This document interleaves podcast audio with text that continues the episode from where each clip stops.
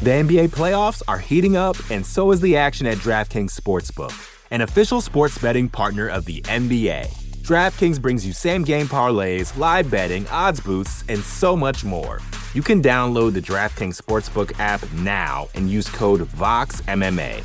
That's code VOXMMA for new customers to get 150 in bonus bets when you bet just 5 bucks. Only on DraftKings. The crown is yours.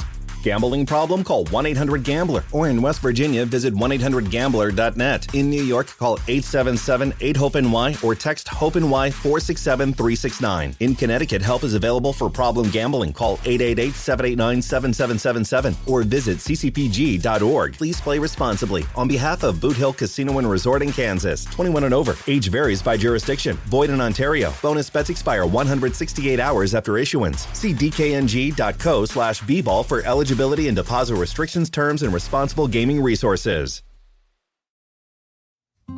Support for this show comes from Sylvan Learning. When children love learning, they can tackle any challenge life throws at them. Sylvan's Insight Assessment can help you determine if your child is ready for what's ahead.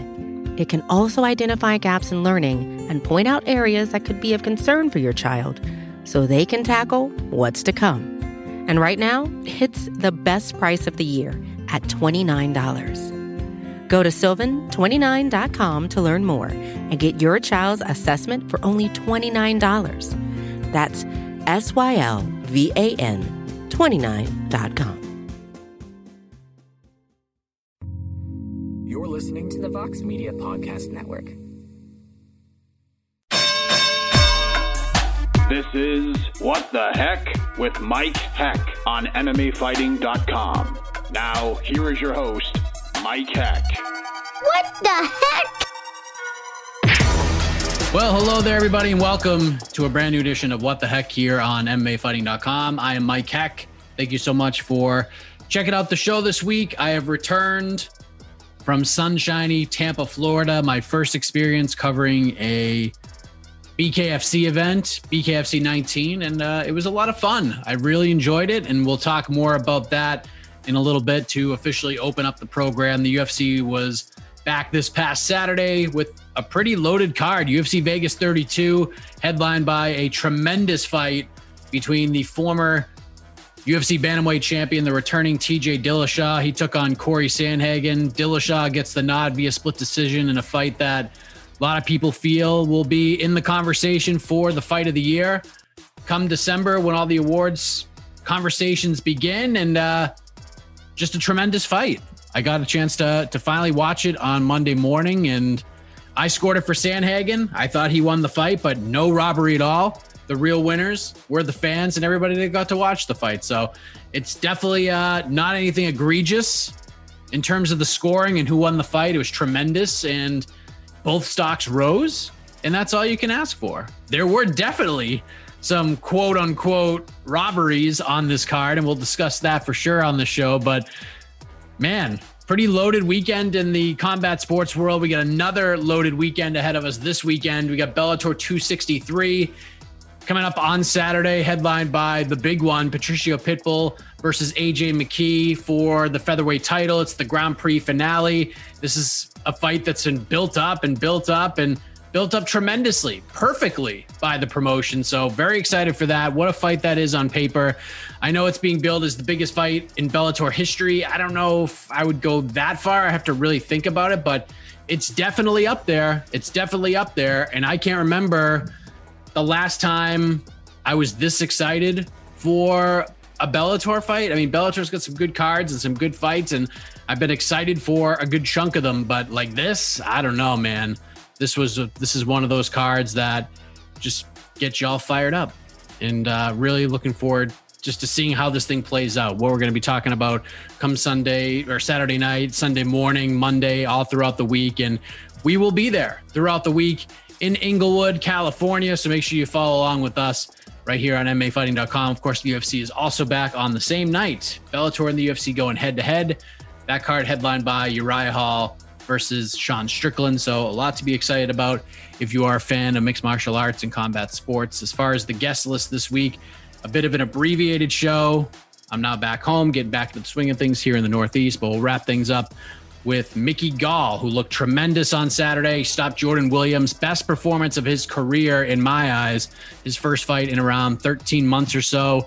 He dealt with a lot in between the loss to Mike Perry and this fight, and even just in the buildup to this fight with Jordan Williams. We'll discuss the big win and what he wants a little bit later on. We'll also recap UFC Vegas 32. The big storylines mostly with Mr. Din Thomas, of course, one of the, the the best minds in the sport. So stay tuned for that. But just more on the fight week experience covering a BKFC event. It was a blast. I uh, was on an airplane for the first time in around two years. Flew out of Boston to Tampa. I got there, got to the hotel. Room wasn't ready yet. I'm all sweaty and gross, and all I wanted to do was take a shower at that point. So, but I couldn't really do that. Had a had a change in the lobby bathroom, hop in an Uber, and head on over to the press conference in Clearwater, which was a lot of fun. It was at Bert's Barracuda Harley Davidson, which is a really cool spot for it. And it got a little testy with Britain Hart and Jenny Savage at the press conference, and it, just the whole thing, the, the the look, the experience was great. Got a chance to talk to Paige, got a chance to talk to Rachael Ostovich, uh, Britain Hart, got some open workout stuff. I even got to meet uh, Paul Senior from Orange County Choppers. You guys remember that show? I, uh, I saw him. I said hello, and then he actually like came up to me and and shook my hand, and said that he watches a lot of the stuff we do over at MMA Fighting, and uh, I thought that was pretty cool. So it's cool to meet Paul Senior. Just cool being out there for that experience of the of the press conference. I just really dug it. I thought it was it was really well done. And then Thursday we were back. We were at the uh, the Florida State Fairgrounds in Tampa, where the fights are actually going to take place. That's where the weigh-ins were and some fun face-offs, some pushing, some shoving. Things got uh, a little testy at times, and it was fun. Got some cool stuff, some good interviews after that. But then the card itself on Friday was just nuts, man. Twists and turns. We had run-ins. We had people jumping the guardrail. We had people in the seats trying to jump the guardrail. We had violent finishes. We had impressive performances. We had rap performances, walking social media influencers to the cage, like the fighters all brought, even the social media influencers. They went out there and they fought their asses off. Yeah, it was with gloves and yeah, it wasn't bare knuckle. It was what it was. But you know, kudos to those kids for getting out there and and doing what a lot of people in the crowd wouldn't have done. So good on them. I and I gotta say, like I, I got to talk to a few of them, just like you know, not on camera, not in a like a full on fight week setting. And they were all very, very nice. They were all very, very nice people. And, you know, good on them. And some of them want to fight bare knuckle the next time around. We'll see if that actually happens. But that's what they told me they want to do on set on Friday night after the event. But in terms of the card itself, a lot of stars, in my opinion, on the night. Of course, Rachael Ostovich beating Paige VanZant was was a big deal. Not a lot of people thought that was going to happen. I came, I came out of that fight with Paige feeling that bare knuckle is kind of perfect for Rachael Ostovich, is it not? I mean that that Hawaiian warrior spirit was was on full display. She looked incredibly comfortable in there. I mean, she cracked Paige right away, like in the opening seconds of that fight, and it set the tone for the rest of it. Like she looked great. I, she looked really really good, and I know a lot of people think like Paige looked bad, and I, I, didn't think she looked bad at all. I, I, thought Rachael just looked great, and that was just a, a, big difference maker. So Rachael gets the win. Paige is now 0 2 in BKFC. It'll be interesting to see what they do from here w- with her from here. But I mean, there's no wrong answer. There's plenty of options for her. Maybe you throw her in there with Cassie Robb. I know Casey Leydon talked about that. That makes a lot of sense to me. And whatever Rachael Ostovich wants to do, she can do. Falls in her court, but uh, the aforementioned Britain Hart, she looked great. She finished Jenny Savage. It was, uh, I gotta say, I was impressed with both of those ladies throughout the week. Their demeanor, just conversations on camera, off camera, their interviews, just all of it. The, the stories they have. I was just really impressed with both ladies, but Britain looked sensational in the fight. But in my eyes, the biggest star of the night, maybe even the entire weekend in combat sports, was Taylor Starling. I mean, what what a performance! I mean, everything. She comes out walking out to to Mike Jones and got the place jumping. People were going crazy to the song. It was just a perfectly selected song. She danced. Cassie Robb's rapping in the center of the ring, and she just goes out there and savagely beats up Cassie Robb. And if you've watched Cassie Robb fight in MMA, I know it's a different sport altogether. Cassie's a very durable fighter. And Taylor just didn't give her a second to breathe. She just went right after her. As soon as she cracked her once, she cracked her about 435 more times. And referee had seen enough. So big win for Taylor Starling. She's had a big year. She had that crazy fight with Charissa Star, uh, not Starling. What am I? Charisa Sigala. Taylor's had a very big year. I mean, she's very humble in nature. She's got a very bright future in the sport, and she stole the show in my eyes. And I'm excited to see where BKFC goes from here with Taylor Starling. I think she's somebody that they should be pushing right now. I think they should be pushing Britain Hart too, but I think Taylor's got something, and I think BKFC knows that now. But really great trip, still exhausted from it, and I can't wait to cover another one of these BKFC events because it was just it was a blast. It was a blast. Thank you to everyone who followed along this week, and we really enjoyed it. So we're gonna kick off the interview portion of the show with the one and only Din Thomas to recap UFC Vegas 32. The NBA playoffs are heating up, and so is the action at DraftKings Sportsbook, an official sports betting partner of the NBA. DraftKings brings you same game parlays, live betting, odds boosts, and so much more.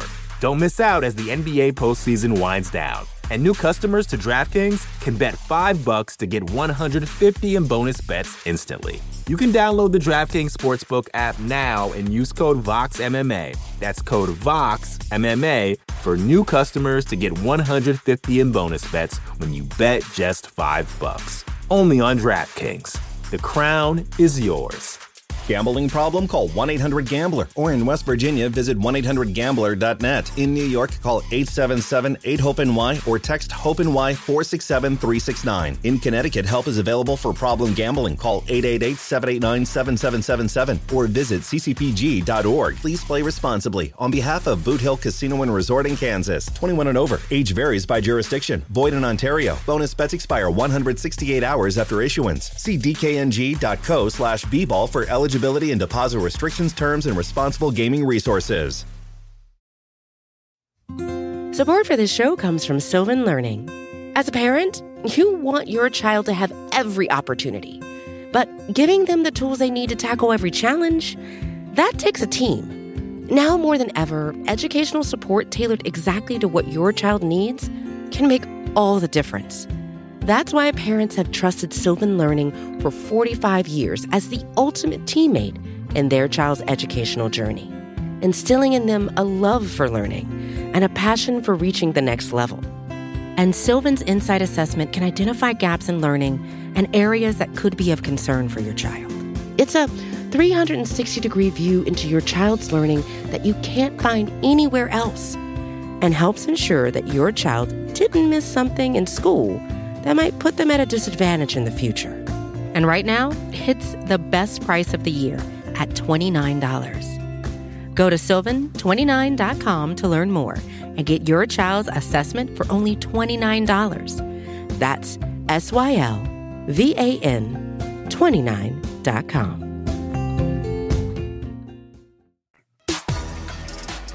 All right, let us say hello to Din Thomas doing multiple things here. He's driving and doing an interview at the same time. Just a a true man, a true mensch, if you will. One of the best minds in the sport of mixed martial arts. He was watching UFC Vegas 32 this past Saturday night, so I wanted to get his thoughts on the festivities. Din, thank you for doing this, man. How are you? Man, I'm good, man. How are you? I'm doing yeah, great. I, I'm just multitasking, man. I try to get as much done in a day as I possibly can. But don't worry, I'm not going to be on the road all that dangerous like this. I'm parking right now. So what's up, man? Not too much, man. You know, it's great to have you here. First off, the event on Saturday had a lot of great fights, some great finishes, some questionable judging, which we'll get into in a moment. But a lot of people feel, Din, that top to bottom, this was one of the better fight night events the UFC has ever put on. So I wanted to ask you first off, do you feel that way as well? Were you entertained to the max on Saturday? Well, I was entertained to the max, sure, but I it's hard to really say it was one of the better events because I mean sometimes those events are just really good. You know what I'm saying? So like, um, so I wouldn't I wouldn't go in that far. Some you know recency bias. I mean, it was just the other day, so of course we're gonna be like, yeah, it was the best event ever. But it was a good event. But um, I wouldn't go as far as to say it was the best event ever for a fight night. Yeah, I mean, just uh, recency bias is a huge thing in this sport, so I, I, get what you're saying. But let's let's start with the main event because TJ Dillashaw returns to action for the first time in over two years, post suspension, takes on Cory Sandhagen in a fight that probably exceeded the already ridiculously high expectations that it had heading into it. So in the end, Dillashaw gets the split decision nod.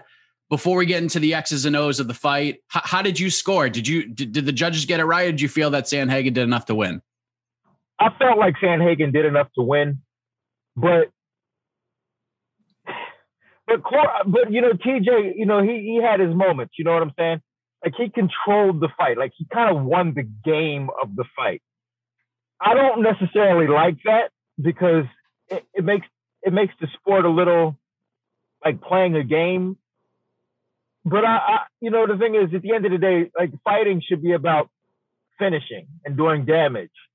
And you know, I don't think TJ did enough damage or did enough to get close to finishing to have won that fight. I thought I still think that Cory won that fight, but TJ kind of won the game of the fight. So, what do you what do you, what do you mean by that specifically? Like winning the game of the fight? You know, when you talk about like scoring points and doing enough to like in the eyes of the judges say that I'm in control. You know, he had his back for quite a bit, you know, from the standing position. And I guess he's winning from there, you know, like he's in a more offensive position, I guess but he wasn't really doing anything. So like it's not to me, that's not really winning a fight to hold that position. But when all when everything else is even, and it wasn't really even even, but for the amount of time that he had that position, you got to give him some credit for that because Cory didn't want to be there. So TJ was holding him in a position where he didn't want to be, even though he's not doing nothing.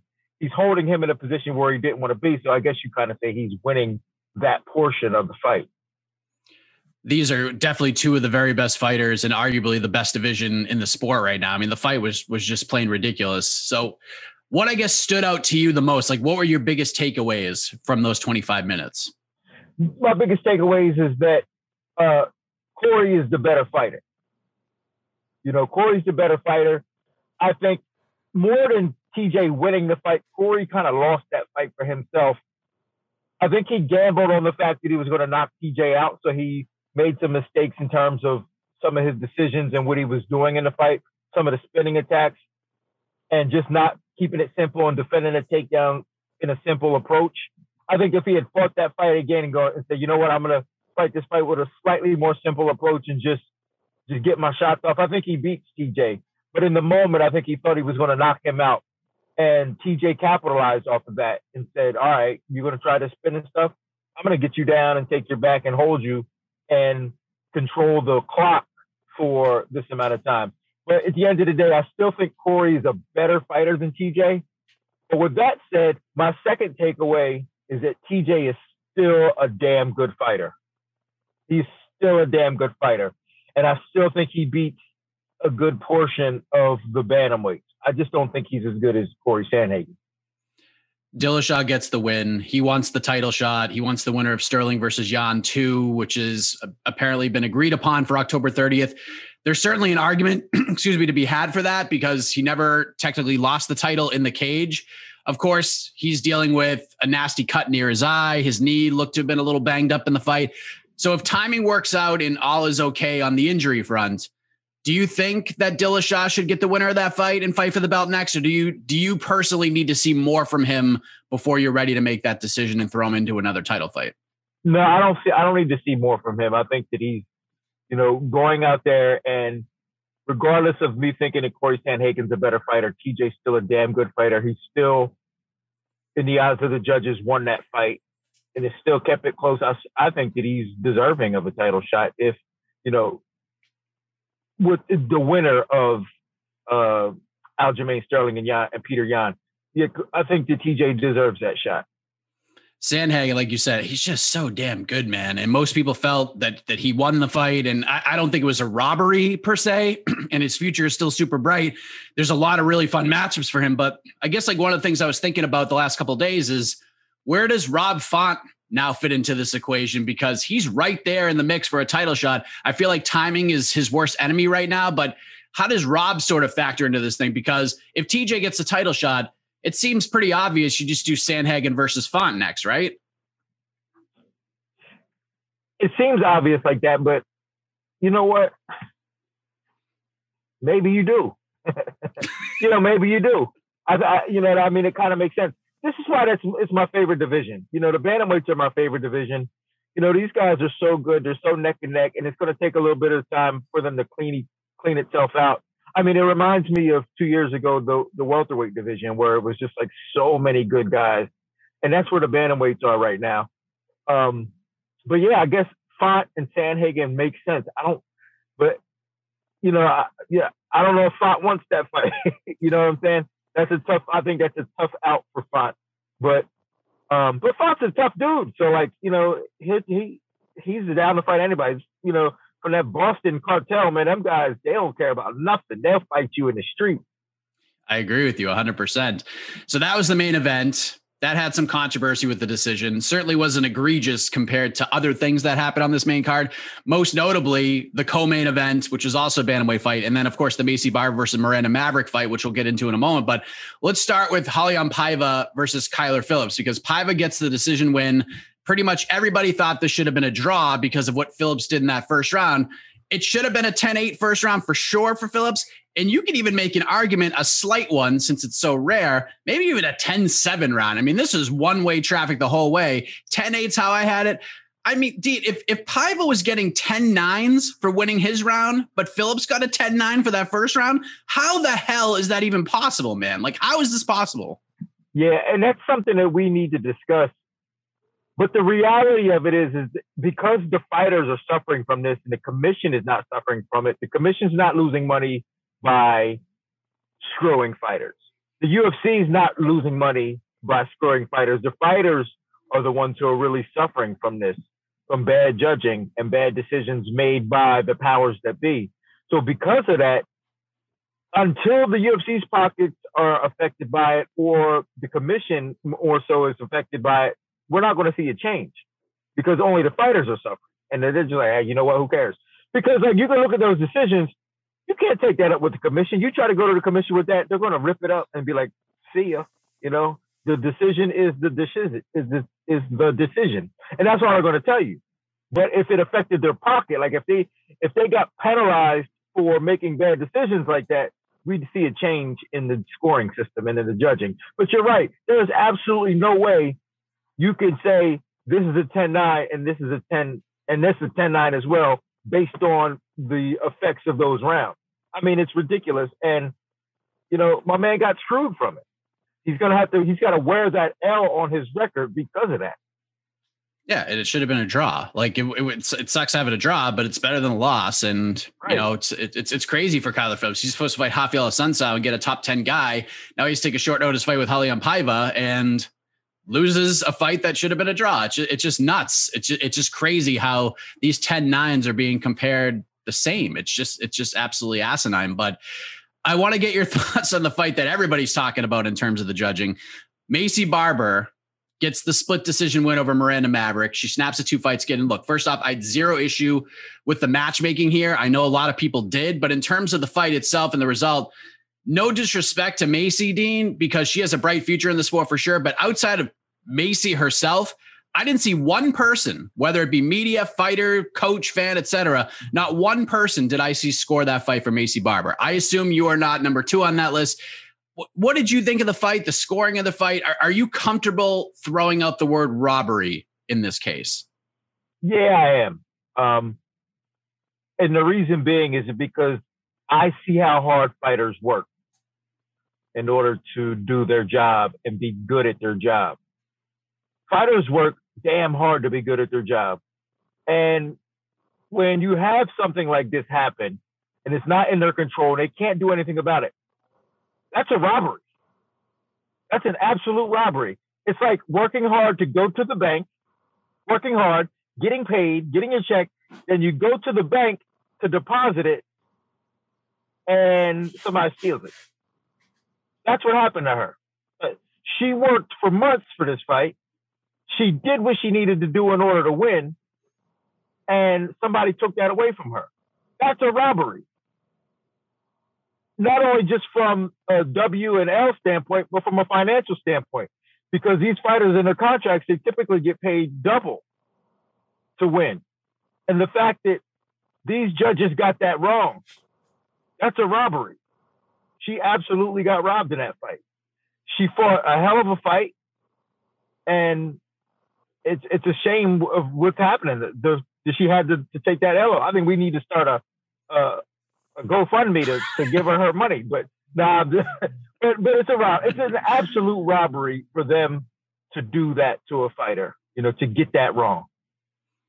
Do you think the in 2021 at this point, with the UFC and, and the sport being so well established at this point, is is the win show payout structure? Are we beyond this? Like, is this too oh, old school yeah. for us? Like, I, I feel like we wouldn't be harping on it this much. I mean, the judges sure that they have their share of the responsibility in this. They have pretty much all the responsibility in this. But at the same time, if we just improve that payout structure and it's just one flat fee for everybody, you know what you're getting paid, so forth and so on. Maybe you can get some bonuses it's, and all of those things. I feel like we wouldn't be as upset about this as maybe we would have been, you know, with the old comparing the structures. You know what I mean? Yeah, and this is something I've been screaming for years. You can go back and check my MySpace page. I've been screaming this for years. they need to get rid of the the show and win bonus because the win bonus does not help you perform better. It doesn't. In fact, it makes you a boring fighter because you're going to do what you have to do in order to win. That's really what it does. I think they need to have one flat fee, then you get bonuses for finishing, not for winning, but for finishing. I think the whole pay structure comes down to like a tournament style. I think that's really like the principle of the way we structure the pay is, I think, based on tournaments. Like if you advance in a tournament, you get more money. I think that's what it came down to. It's like, okay, you advance in a tournament, you get more money. You win the tournament, you get more money. But when you're talking about one single fight, you don't need to incentivize a fighter with double the money because that's not going to help them. It doesn't really help them. It absolutely doesn't help. Fighters want to win regardless, and that doesn't help them. But the, but I think it hurts them in terms of in terms of excitement because they're going to do what they have to do in order to win and not be exciting and go for a finish. Everyone keeps saying we need to fix the judging, and you had a great idea about you know demonetizing bad decisions and bad judging, and in a good amount of cases, there I mean, there's so much truth to that, but the big question is like in terms of like the in-fight action and how we actually score these things like how do we do it? Like it's hard. A, lot of people say like oh you got to get the right people in there like the knowledge, maybe get some fighters in there. And it's really hard to do because there are there's not a lot of individuals who as kids when they write reports on what they want to be when they grow up, they say, you know what? I want to be an MMA judge. I bet there's tons of money in that. Like, who the hell wants that responsibility? Like, no one's writing articles about a judge who scores a fight correctly. Wow. Great scorecard. Great scorecard, Sal D'Amato. It's all about the negative. Like, how in the world can we even fix this, Din? Like, is it the actual 10 point must system? Is it just putting noise blocking headphones on? Like, what can be done to improve the judging process within a fight as we know it? Well, I think the problem is is really within a 10 point must system, which I don't necessarily have a problem with if you're more willing to give 10 8s and 10 7s because because of the way around is is viewed is viewed. But when again, like when you look at that Kyler Phillips fight, it's like that's definitely a 10 8, could even be a 10 7 you know, and you got to use that and not just be like, oh, he won around, so give him a 10 9. Oh, you know what? We can give a 10 8. Oh, I forgot about that. Because I think that's what happens sometimes. They forget that they can get a 10 7 because there's no way you can look at both of those rounds and say that they were the same. But I think that one thing we have to do, you know, the, the judges have to do is to really quantify what's important in a fight.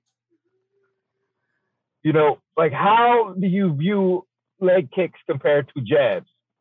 How important are takedowns really? You know, I don't really even like. How important is our takedowns really? Well, I mean, what have you done by putting a guy on his back? How close did you get to finishing? You did, you didn't really. So if if I hit you and I knock you down, or if you take me down, like how do you score that? We got to really quantify what's important in a fight. And I think that's what it comes down to is that we don't have a, we all don't view it the same way. Like if I'm getting kicked in my leg, like fighters when they're getting kicked in the leg, sometimes they don't even realize it. But yet the judges are like, oh, he's getting kicked in the leg. And fighters are not making adjustments because they're not realizing it because they don't realize that they're losing points on this. You know, in fact, I, I was talking to uh, Pannie Kianzad about her fight with, with uh, she just had a fight in Vegas a few weeks ago, and the name will come to me in a second. And she was getting kicked in the leg, and I was asking her, I was like, "Why didn't you make the adjustment?" She said, "I didn't even realize I was getting kicked. In the moment, I didn't realize I was getting kicked." So this is what I'm saying. So like they're not really recognizing, but she's losing points because of it, but she's not even realizing. So I think that we need to really establish what weighs in a fight, and fighters need to understand that going into a fight so that they can make the proper adjustments, and then we can score these fights properly. I mean, if you're Maycee Barber, you're going full heel with this, right? Like, shut up, you know nothing. I actually 1080'd her in all three rounds. There is no controversy. Jessica Eye, where you at? Like, that's exactly what she should be doing, right? Uh, no, I think she should shut up and just be like, you know what? It was a close fight. I didn't, I didn't, you know, I didn't make myself the winner. The judges saw me as a winner. I'm sorry that it worked out that way. You know, that's that's all she can say is, hey, listen, it's not my fault the judges saw me as the winner. I went out and fought my fight, and they said I was the winner. I'm going home and collect and taking my check. Fair enough. In terms of the rest of the the action, who is uh who is your MVP of the card that we haven't talked about yet? Like who impressed you the most on Saturday? Oh wow, I gotta think back. Whew. Hmm. Honestly, this is going to sound really weird, but um, Miranda Maverick. yeah, Miranda Maverick. I mean, I thought she fought like honestly because I know how good Maycee is, and you know I know how good Maycee is, and I know how athletic she is, and you know how devastating of a fighter she could be for Miranda Maverick to bully her around the way she did for those first two rounds, I was like, she's Miranda's really good. You know, she's a really good fighter. She she didn't make a lot of mistakes in that fight. I thought she did what she needed to do. I mean, obviously, Maycee came back in that third, but Maycee's a good fighter. Like we, don't, I don't want to take that away from her. So like you're talking about two really good fighters. If if I had to give an MVP in that fight, I would say, or in that on that entire card, Miranda Maverick was my MVP of that entire card. I dig and it, she man. lost, and she lost. like that's it. That's what. That's what I mean. She lost, and she's my MVP. So the stock still rose despite not Yeah. getting the second half of the paycheck. So there you Yeah. go. This coming, to I mean, tons of MMA this weekend. The UFC's back, of course. They're going head to head with Bellator and that massive main event between Patricio Pitbull and AJ McKee. A lot of people are calling Pitbull McKee the biggest fight in Bellator history. Do you agree with that? Do you, do you feel like this is the biggest fight in Bellator history? I feel like there's a lot of other fights that aren't even being discussed. Well, in terms of like popularity, it's not even close. You know, there's been a lot of big fights in Bellator history. I mean, in terms of popularity, I mean, you could talk about Chandler Alvarez. You know, so like, like those fights are just you know they've been massive. But I think in terms of like from a sport perspective, this is a really this is a pretty big fight. You know, uh, it's just they're not very popular. You know, you know, not a lot of people know them. But from a, a sport perspective, AJ McKee has been groomed for this moment. I know his father well. He's been groomed for this moment. He's undefeated and he's a savage. And Pitbull is a savage in his own right. Like I've studied him. He's a guy who barely makes mistakes. He's able to make adjustments in fights. He's a really good fighter. He's adapted to situations of fights. I mean, from a sport perspective, this is a phenomenal fight. And I got to give, you know, Bellator credit for being able to make this happen because, like, I think this is what they wanted. You know, like when you talk about the two top fighters at 145 outside of the UFC, that's them. I mean, they could go into either of these guys could go into UFC and give a run to anybody at 145. So they're really good fighters, and this is a big fight. But from a public standpoint, I don't think it's the biggest fight in Bellator history. You got a pick for that fight? I don't. I don't have a pick for that. I mean, uh, I don't. It's so hard. It's so hard to say. But I guess if I had to pick, if I actually had to pick, I would say Pitbull. Just you know, his experience of being able to make adjustments in fights, and we've we've rarely seen AJ McKee like in trouble, so we don't know how he's going to respond to to being in trouble. I mean, he's I mean, he just shuts everybody out. Like, he's that good. He shuts everybody out. But you know, every every every fighter, their card gets pulled where they have to really step up. This is going to be his time, so it's just we're going to see how he does when he has to step up. I love that fight. Uh, two last quick things. The Dana White F It Friday parody video you put out. was phenomenal, dude. It was so funny. What inspired you to put that that together? Because it was gold, man. you know, I'm a creative man. I like to just do creative things. And when I saw Dana do that video in the morning, I said, "Oh, I'm gonna get him." And like I was, I was, and I had to go to work. I, I work at a, I do a radio show, uh, and I was like, I got, I can't wait till the show's over because I got to go home and do this video. And like I had just been waiting to do that all day to get him. But I was thinking it, I was like, man, I hope Dana don't get pissed off because he's gonna fire me. but um, apparently he liked it, I suppose. But even if he didn't, I tagged everybody in uh, in the company so that everybody can see it. But uh, I don't know, man. I just I saw it and I and nobody really goes at Dana like that, so I had to go at him. It was good. So he never he never responded and said anything to you about it. So, no, he he he um he posted on it and just gave me the finger. So, but I mean, I, I, was I was actually waiting for a phone call from him, be like, "Yo, take it down," and it never came. So I was like, "All right, it's cool." uh, last thing, Brendan Allen got a big win over Puna Soriano. Great, great performance from him. The guy just keeps getting better and better. Why does he owe you three dollars? Oh, he actually doesn't know me three dollars. He's a good. He's a good buddy of mine. Okay. So I was. I just. he's a good buddy. I I like Brendan Allen. I've known him for a long time you know, he's a Louisiana boy. He used to train with a, a good buddy of mine, Rich Clemente, and uh, you know, Brand. I, I, we hung out in Milwaukee, and now he's down here in South Florida. So I see him all the time. I like to give him a hard time. Hell of a fighter, got a bright future ahead of him. So I got to give him a hard time.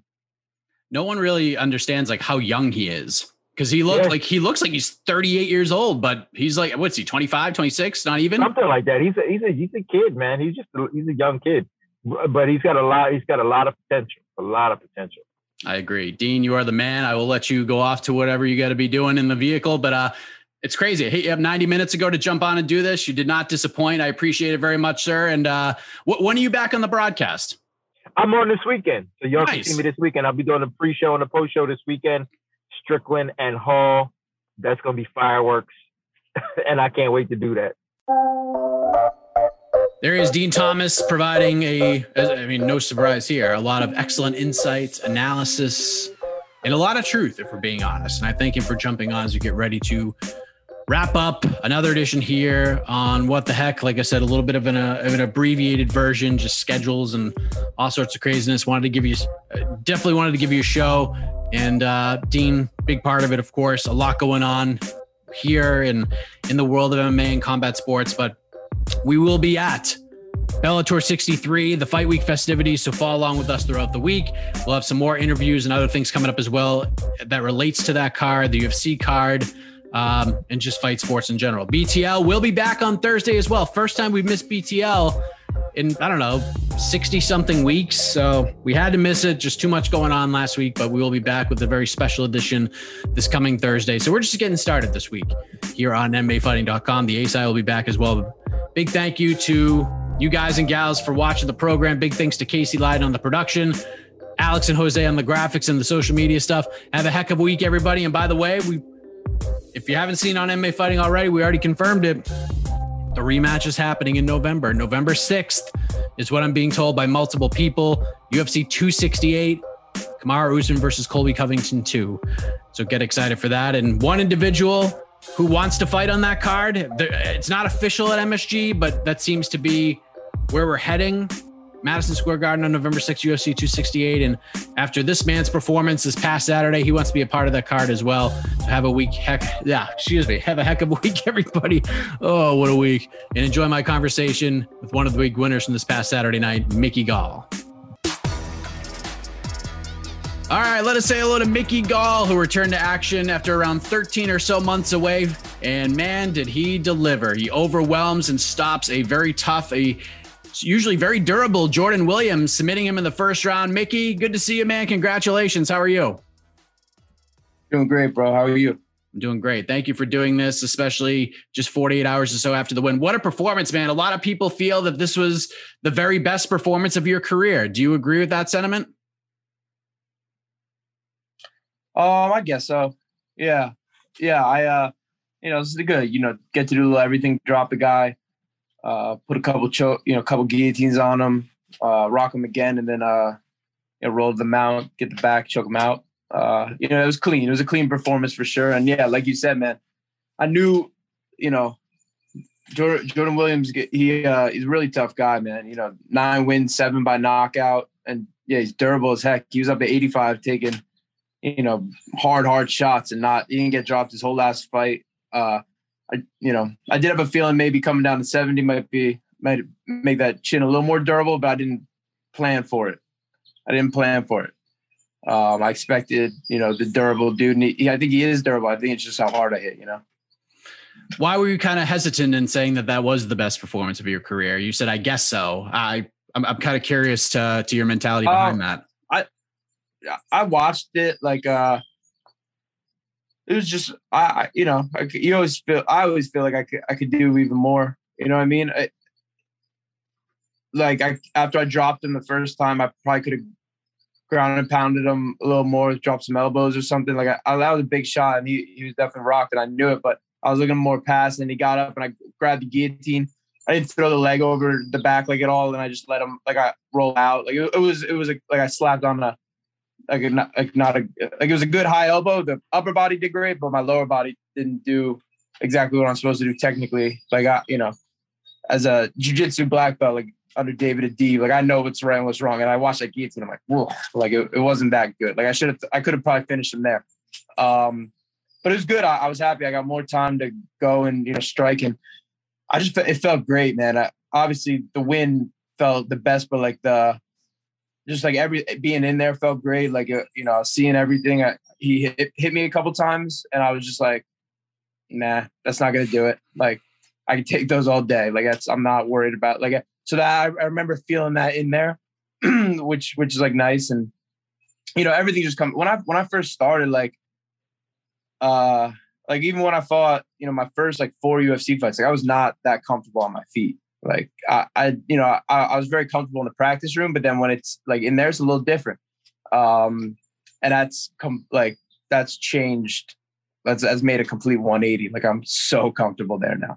And I've been comfortable there probably since like the George Sullivan fight. Um, but that means, you know, like, you know, uh, Mike Jackson, CM Punk, Sage, and uh, like the Randy Brown fight, like all those, I, I was not very comfortable on my feet. I didn't have so much of a, a, clue, but now I like, I just, it's, it's completely different. I'm, you know, I, and even then, like I was working towards this, but now it's just, I'm, I'm so comfortable. I'm, I'm at home. I'm at home. You know what I mean? It's, it's, it's great. Yeah, it's funny you, you say that because I remember like those past interviews we used to do when you first got into the UFC. And after those like first couple of wins, you were, you always said, like, I, I can't wait to show off my improved striking. And, you know, it, it just seemed like you never really got the chance to do that. George, you got to a little bit. But from there, like, this is the time you really got to show it more and more. So that must have felt just great being able to just show everybody. You know what I mean? Like you, you must have just felt amazing just being able to, to it was show even some better, of the things. Just being able, just for me, just how I felt not so much just showing it to people, just feeling it. Cause that's just, that's, you know what I mean? Like I, I have that, whatever people saw or think, cool. But like, I just know like it's, you know, I felt comfortable uh, in the last one with, with Perry and, you know, the, the ones before, like I, I'd say like the George Sullivan one, that's where I first, and I got to credit uh, Joe Schilling and like Yves Edwards with that. Cause I was, that was around the time I started working with them and they helped me so much. Um, and but I'm like even the George Sullivan, I landed like uh, two punches and a kick, and then uh, you know I, I took him down. So you know the uh, this one like it, it was nice. It, you know what I mean? I just was there, was comfortable, just so comfortable. Last year, we're we're dealing with the pandemic, still are to some degree, but you know, you talked about the fight with Mike Perry, didn't go your way. You were supposed to fight Miguel Baeza in September. You were forced to withdraw from that one a pretty tough 2020 for you overall when it comes to Mickey Gall, the fighter. But I guess for what were you able to take away from 2020? You know, the loss, the time away, et cetera, that got you so ready mentally for this fight with Jordan. Uh, bro, it, you know, and that wasn't even the. I had so much adversity in this camp. Like after having to pull out of the Baeza fight, you know, first time I ever had to pull out. Hopefully, it's the last. Not wood. Um, like I, my my I was hurt. I was hurt bad. Like I should not have fought then. Made the right decision, but I had like that type that the, the injury from then started like showing little things again. So I had to get like I had to get shots in my back months ago, and I had to get shots in my back in this camp. Take a few days off for that. I had to take a week off in this camp because of my uh, a different injury I had, and it, you know that's all you want to do is train and you feel great and you wait. I'm you know waking up early, ready. You know, like like I said, Williams not uh, nine wins, seven knockouts. I better be training and come correct. You know, durable dude. So it was tough, but uh, we made a great late push. Like we did no taper. There's no tape. Usually you taper like two weeks out.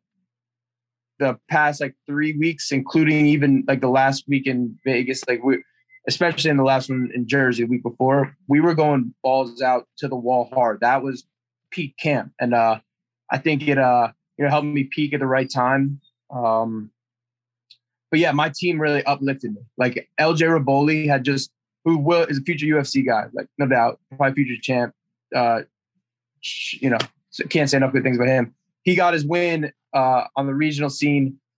Uh, he beat the dude in like a minute, and then was spending six hours in the gym with me. Plus like the person private lessons he teaches and all this stuff like he he just so he, he's not only like the skills of like a champion but he's got like the character of a champion. And and he's it's so weird how he's just as good of a coach if not like he's just as good as he is as a fighter as a coach. It's it's, it's unbelievable. And he's he's the youngest one of the like on the team in the in the corner was LJ Bull he's 26 uh, and then you know there's me I, so I think I'm in a great place I got Matt Brown like the player coach, you know, uh, a little older me, more experience, legend. And then I have David Adib, who's the wise man, who's just been by my side from the beginning. And, you know, that whole team just got together.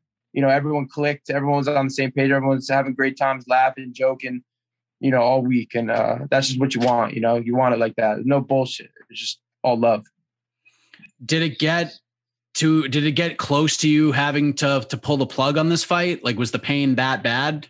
I wouldn't do it de- de- definitely like, but I, I, I, I couldn't do it. I wouldn't do it.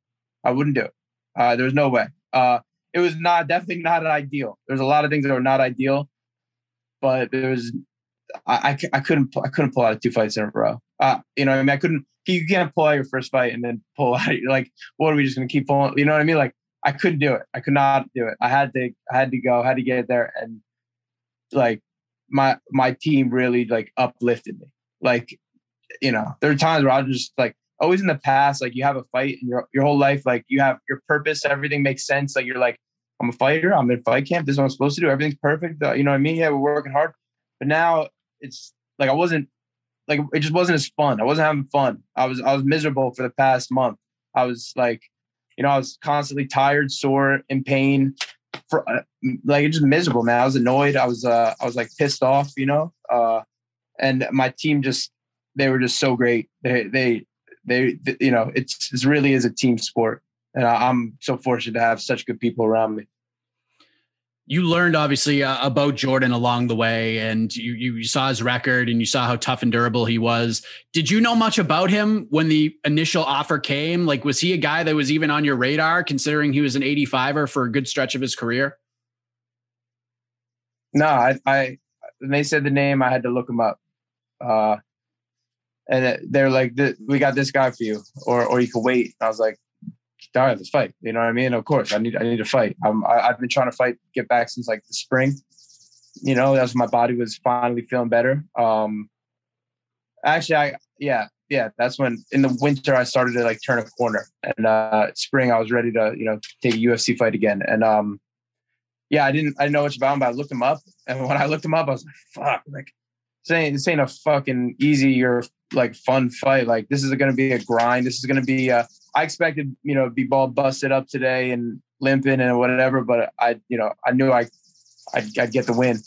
Um, yeah, he's he's so tough. Like he's a southpaw. You got to do things differently. There's just so there's like a there's a lot of crap along with it. And, you know, when I, I, looked into him, I was just impressed with the guy uh, that he is, the stuff he's overcame, and you know he's a good dude. And you know, I was just ready to you know just go there be a warrior.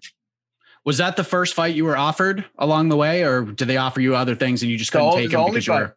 Oh, no kidding. That was the only fight for first and only. Yeah, first and only fight I was offered. Um, and let's let's be honest, I've been I've been spoiled to a degree with some big fun fights. You know, I came in the UFC and I had Mike Jackson and I had CM Punk and I had Sage Northcutt. You know what I mean? Like it's I've had you know, and then you know, I just so many just Perry Diego. All these fights are big, huge names, big fights. Condit, I was supposed to fight. Um, so it was like, you know, it, it was different. It was like a guy, yeah, who I, I didn't know, I didn't know of, but I knew he was tougher than hell. You know, it's like it was so like you could like you could say like uh big big risk, uh bigger risk, li- littler reward because not as many people know him. If you know, if you lose to guys like you know, you lost someone people don't even know. It's whatever. You know, it's not it's just whatever. But uh, you know, I know, I know that motherfucker made me, you know, get up and work and you know put put some fear into me that you know I had to come correct, and uh, yeah, we got it done. So it's it's it's great to just you know be on this side of it. With, with, with, sort of that like outsider perspective on people really not knowing who Jordan was. I mean, you have essentially grown up in the UFC as a professional fighter. You're 29 years of age. You're just now reaching your athletic prime, and you know losing to a guy like Jordan Williams could put you in a tough spot from the company's point of view. So did you have any extra totally. pressure heading into this fight? Uh, yeah, I mean, I always you always got to put pressure on yourself. You never want to get your ass kicked on TV. You always want to you know win. I, I got family and friends and little baby sisters who watch the fights and you know cry, were crying even though I won and stuff. Like it's it's yeah. There's there's always a lot of pressure, but just gotta you know I turn the noise down on that and I just gotta go in there and just be me. If I'm if I got my eyes and my body, like I I can beat anybody. You know what I mean? I'm good. Like I can, uh, but uh, so, but yeah, you can, you can, all that stuff can get to you and you know bother you and distract. So, so it's just trying to keep it, you know, keep it simple. And I, yeah, we made it work, man. I, I was in, I was in a lot of pain this camp. I was in a lot of pain. Uh, the physical pain and then you know just a frustration from the physical pain and not being able to do things I, like there's so many things I was I was limited on and uh yeah, I, I know my ne- I'll be even better the next time. I, I get to take like a week or two off, go chill down the shore, and you know I know I'll be even better the next time. And looking, you know, looking like it'll probably be November, Madison Square Garden. Uh, who knows? That's what you know. I quickly talked to Sean Shelby in the hallway. Um, that you know, that'd be great, right, right in my backyard, and um, you know, I, I know I'll be even better now. It's only they're only going to get better. I've you know, I've, I've known, like you said, growing up in the UFC, like we're gonna. I've known all my uh, growing pains are going to be shown to the world, and people are going to judge me off them, and people probably will probably look at me at still look at me as a kid who came in and you know didn't have the striking was you know a 24 year old kid and whatever. But, uh, I'm not. I've I've been I've been had that opportunity to train with you know best people in the world, and I, have you know taken it very seriously, and it's it's paying off, and I, it's going to continue to pay off. Like you know the top guys in my division are like six seven years older than me. You know what I mean? They have a lot more fights and a lot more experience, and I'm getting that all on the job. So I'm just trying to stay active, like I've been doing. Obviously, this year what didn't wasn't ideal for being active when you get hurt. It's hard to be, you know. But uh, we're gonna be active. We're gonna get after, it. and you know, I, I really think it's gonna be a real cool story at the end. And you know, it's championship or bust for me. So you know, when, I get that belt, that's gonna make a real cool story. The one and zero kid who came in to fight the wrestler. You know, you, you get to see uh, everything. You got to get to see my whole career in front of the spotlights, and you know, and it's gonna have a really cool finish, I'm sure. Did I see that you were at a first communion and USADA called to test you? Yeah. Um, I was at I was at my little uh, baby sister Ryland's uh, first communion, and I'm getting my, my I'm getting calls in my pocket. My phone's ringing. My phone's ringing. I'm look. I don't recognize the number. I put it down. Like I'm getting a little like annoyed.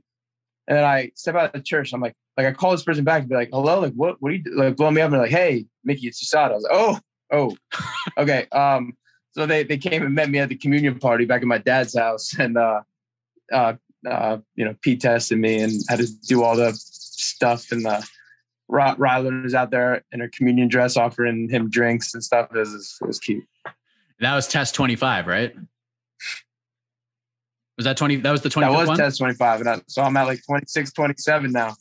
Yeah, yeah, look at you. We really did grow up in the UFC. So you mentioned MSG.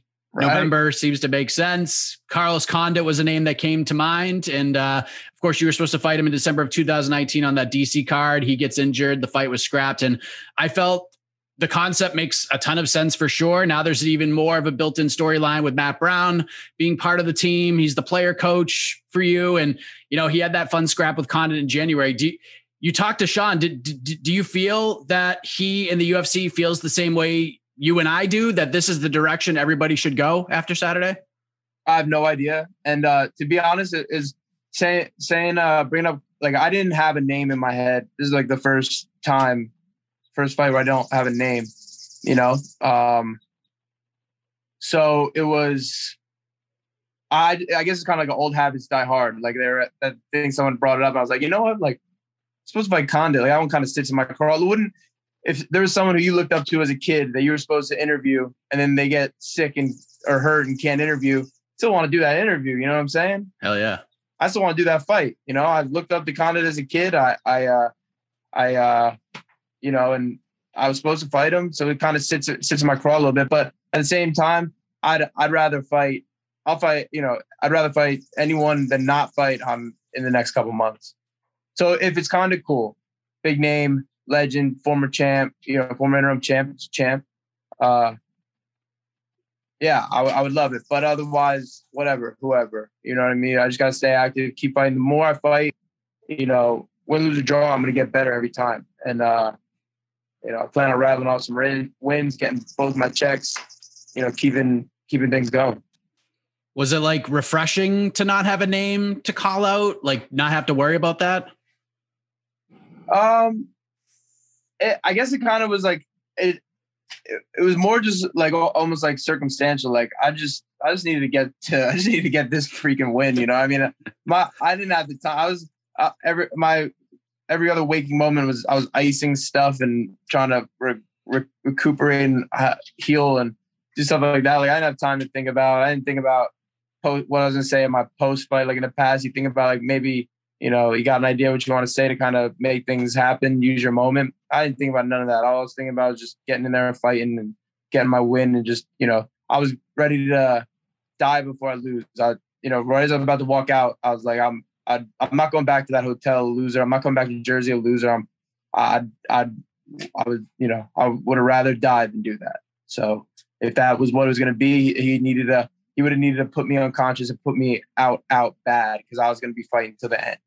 Um, and I, I've, you know, I, I, I love that feeling. That's what, you know, that's why I'm ready to fight. And, uh, you know, I was right there. I was right there. Was just see, you know, kill or be killed. And that's, that's, that's the, that's a drug I'm hooked to that feeling. It's scary. You know what I mean? It's like, it's, uh, cause it's, it's, it is like scary in the way that, you know, scary, like it's scary, like, uh, you know, but I, I, I mean it.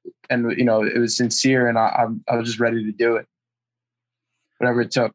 Yeah, I, I, feel like these last five years, I think you've handled it very well. Like you, you did what any other 24 year old would try to do. You try to make a name for yourself. You try to get up there as fast as possible. It's been championship or bust for you.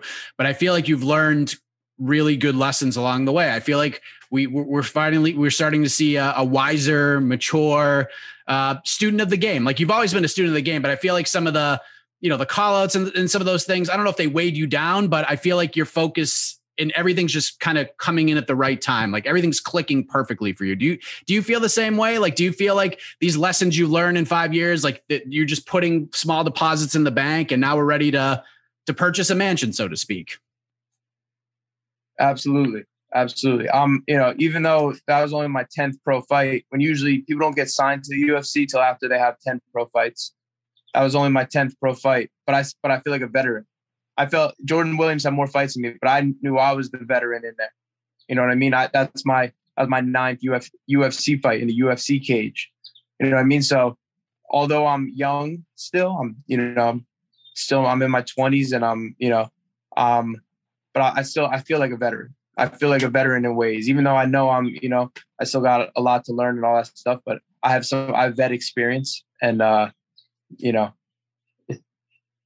um, you know, it, it helps. It's a nice thing to have to have. You know what I mean? It definitely helps. Like you said, yeah, I've I've learned a lot. of, you know, uh, felt like the man. I've been humbled. I've I've had a lot of you know things happen. Just, and just growing up as a fucking human being. You know what I mean? Like all that stuff, and it it uh it just it feels real good right now. Uh, have you been impressed with with with Condit? I mean, you, obviously you wanted that fight, but you know he's been pretty active. Three fights in nine months. He's been staying busy. Uh, he he lost a, a, pretty entertaining fight with Max Griffin uh, earlier this month. What have you sort of made of his showing since he came back after the long layoff? Man, I, I uh, Yeah, he definitely impressed me in the in in the fight with Brown. Like he, he pulled out a couple moves that um and and he just he doesn't stop moving. That dude, he you know, they call him natural born killer. He's a natural born killer and he, he fights to the end and there's no Carlos Condit's not laying down for anybody. You know what I mean? He's fighting till the end. He's fighting every position, every second, the whole time. He's just he's a fighter. He's he's a fighter as true as you can get. Um, so yeah, I, I I was impressed with him. I also know I can do some bad shit to him and put him in some really bad spots and beat him everywhere. So you know, it's I think it's a good fight for me to step my career up. Um, you know what I mean? Like I, I, I know I could beat his ass on the feet. I know I could beat his ass on the ground in the wrestling. Every wherever it goes, I, I feel like I, I'll be able to dominate. So you know, like I said, my next performance is going to be my best one, and then the one after that, you know, you know what I mean. Uh, so I, I, I like the fight for me. I liked it for me a year and a half ago, and you know, I, I, I like it now. Can I ask you what the significance of the number 22 is? Because I know that, that that number comes yeah. up a lot. You you post about it. Your, your sister Jamie, and kudos to her. Yeah, got it. Yeah. So uh, what's the, what's the significance of that number? All right. This might sound kind of uh, corny, but whatever. Me and my sister are both born on the 22nd. I'm January 22nd. She's September 22nd. And then like throughout the day, like I was all sports growing up. We always wore number 22. That was just like that was our thing. Um, and like throughout the day, my dad, we have a group chat, like me, and my dad, and my sister. My dad will text like at 922, he'll text us, you know, 22. And like I, I see 22s everywhere. Last yesterday, getting on my flight, it was 922 in uh Vegas and it was boarding at 1122. Like I just it's it's it's just, it's like a good vibe sign to me. Um and there like I've I haven't really looked into it, but there's a lot of big things with like with that number. Um there's there's like there's something there's something to it. Uh, so yeah, I like I'll, I'll, see the clock. I'll see the clock five times today, and four of them it's going to be on 22. Just when I randomly look, it just happens. You know what I mean? Just good vibes. And uh, 2022 is coming up soon, so I think there's going to definitely be some big shit happening next year. You know what I mean? I, I know, I know, I know. Wow, that, that's that's crazy, man. That's crazy how yeah. the 22 is just is just kind of floating out there, and you just see it all everywhere. Um, I, real quick, I, I, know your sister Jamie. She's been an inspiration for a lot of people right now. I saw her post. She celebrate what I believe it was seven years of of sobriety, and it seems like she's yeah. come back from a lot, man. Like, what what what? How much of an inspiration has she been to you? Just not only overcoming that, but I know she's helped you along the way in, in a lot of other ways as well couldn't even put a dent in how much she's helped me, like with my career and just making everything easier and helpful and just great. Uh, but yeah, she like she's my little sister, but she's like a big sister to me in a lot of ways. Like she's a she's a boss. She's a fucking boss, and she uh she's a like she's just a gangster, man. Like she was unfortunately her gangster ways led her to into some some hard times and some problems, but now she has that stuff harnessed you know, she, and she, it, she's using it for good, and it's uh, it's it's it's so inspiring. I'm happy, and I'm happy to, you know, like she was talking to me the other day, like she thinks like like people would hit her up after, like a lot of people obviously give like, but some people would be like, hey, I hope that didn't bother you that he like blew up your anonymity. You know what I mean? Because you're supposed to be like some like anonymity in the um that community.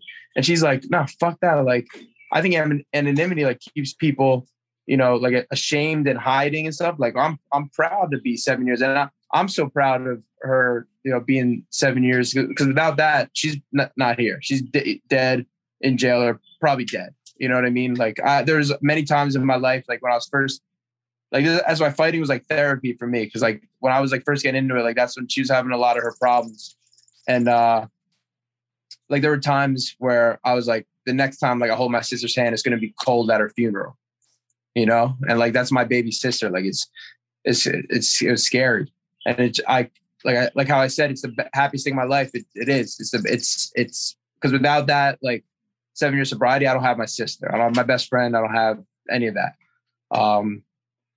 So yeah, it's uh, it, um, and we, I hope we can help people because I know on the family side they got Al-Anon and all that stuff, and the, those meetings weren't for me. But it, it's a real helpless, tough thing when the person you know and love like becomes a fucking they're an alien, they're a zombie, they're someone you don't know, and they're in the it's stuck in that addiction because it's crazy, it just takes over their body and their brain.